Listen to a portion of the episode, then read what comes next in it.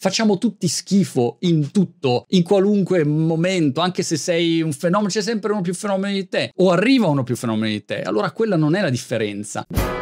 Hai mai visto dei nonnini, ma nonnini nonnini, fare una partita a calcetto all'ultimo sangue? Perché io ne ho appena vista una ed è stata meravigliosa, di grande ispirazione, perché vedere dei nonnini vecchi, vecchi, vecchi, vecchi, praticamente pelati come me, ma ancora di più, oppure col capello bianco. Quando dico vecchi è ultra il diversamente giovani, diversamente, ultra diversamente giovani, come c'è l'ultra learning, l'ultra diversamente giovane, però con una grinta clamorosa e una straordinaria voglia di vincere vincere. E me sono un po' gustata questa partita perché in media non riuscivano nessuno a camminare abbastanza bene, per cui andavano piano piano piano e tendenzialmente non la prendevano mai sta palla. Vedevi sta palla con questi nonnini in movimento che per caso quando poi si prendevano dentro, poi si fermavano tipo 10 minuti, tutti intorno. Is it good? Do you want a cup of tea? Una scena splendida. Mi sarebbe piaciuto filmarla fino a quando è arrivato uno di questi che, a differenza di tutti gli altri, camminava bene, era nonnissimo anche lui, però camminava bene e in più aveva anche due basi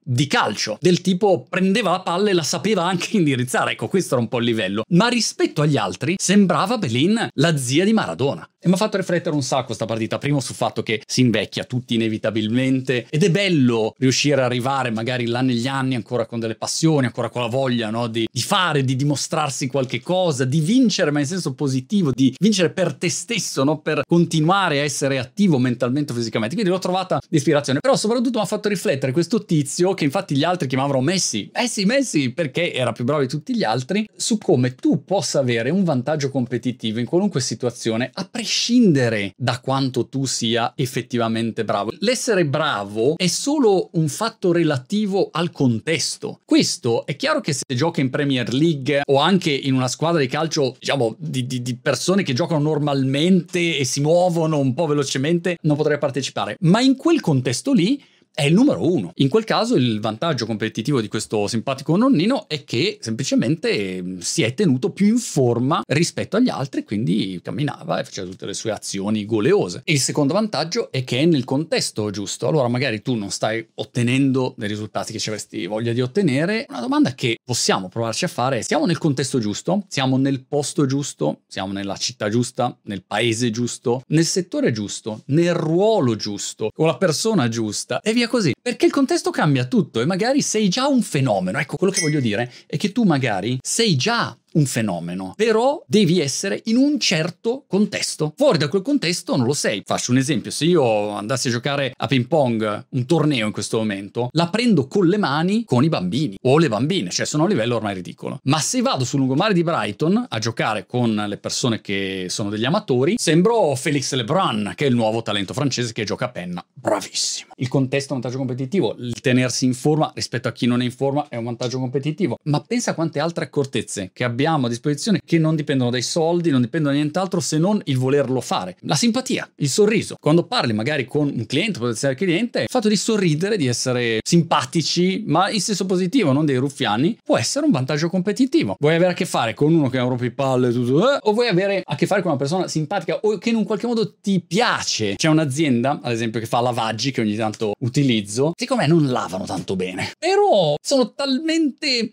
disponibili. Ecco, questo è un un'altra caratteristica. Disponibili, sono disponibili, sono simpatici, sono puntuali. La puntualità è un'altra cosa di cui abbiamo parlato. Video di Gary Oldman, vallo a vedere. Il valore della puntualità. Meglio essere tre ore in anticipo che un minuto in ritardo. Magari non tre ore, ma magari dieci minuti in anticipo ci sta. Oppure pensiamo a altre caratteristiche. L'affidabilità. Quando uno pensa alle persone che fanno le pulizie in azienda o in casa, cerchi delle persone affidabili, no? Persone che se lasci qualche cosa di rilevante eh, non è che ti sparisce il giorno dopo. Cioè, l'affidabilità è un valore. Magari non sono fenomenali, la persona che scelto non è fenomenale, non pulisce proprio benissimo, ma il valore che dà all'affidabilità è un valore importante. In generale, però, l'ispirazione di questo match nonnifico è stata quella di dire: guarda, non devi per forza essere un fenomeno, il più bravo, il più bravo, il più bravo di tutti. C'è sempre gente più brava. Facciamo tutti schifo in tutto, in qualunque momento, anche se sei un fenomeno, c'è sempre uno più fenomeno di te, o arriva uno più fenomeno di te. Allora quella non è la differenza. Cerco di differenziarmi essendo diverso, e questo ne abbiamo parlato giocato delle volte cerco anche di mettere dei vantaggi competitivi quantomeno che posso controllare. Sono io in fondo che posso decidere di fare un sorriso, di arrivare puntuale, di essere affidabile. No, sono caratteristiche che sono in grado di controllare. E poi già per essere un passo avanti rispetto alla stragrande maggioranza delle persone là fuori è una comprensione di base delle regole del gioco, qualunque sia il gioco, che sia il gioco degli investimenti, che sia il gioco del lavoro, che sia il gioco sportivo. Per un tot quest'anno, adesso ho smesso, ma spero di riprendere presto, ho fatto per ogni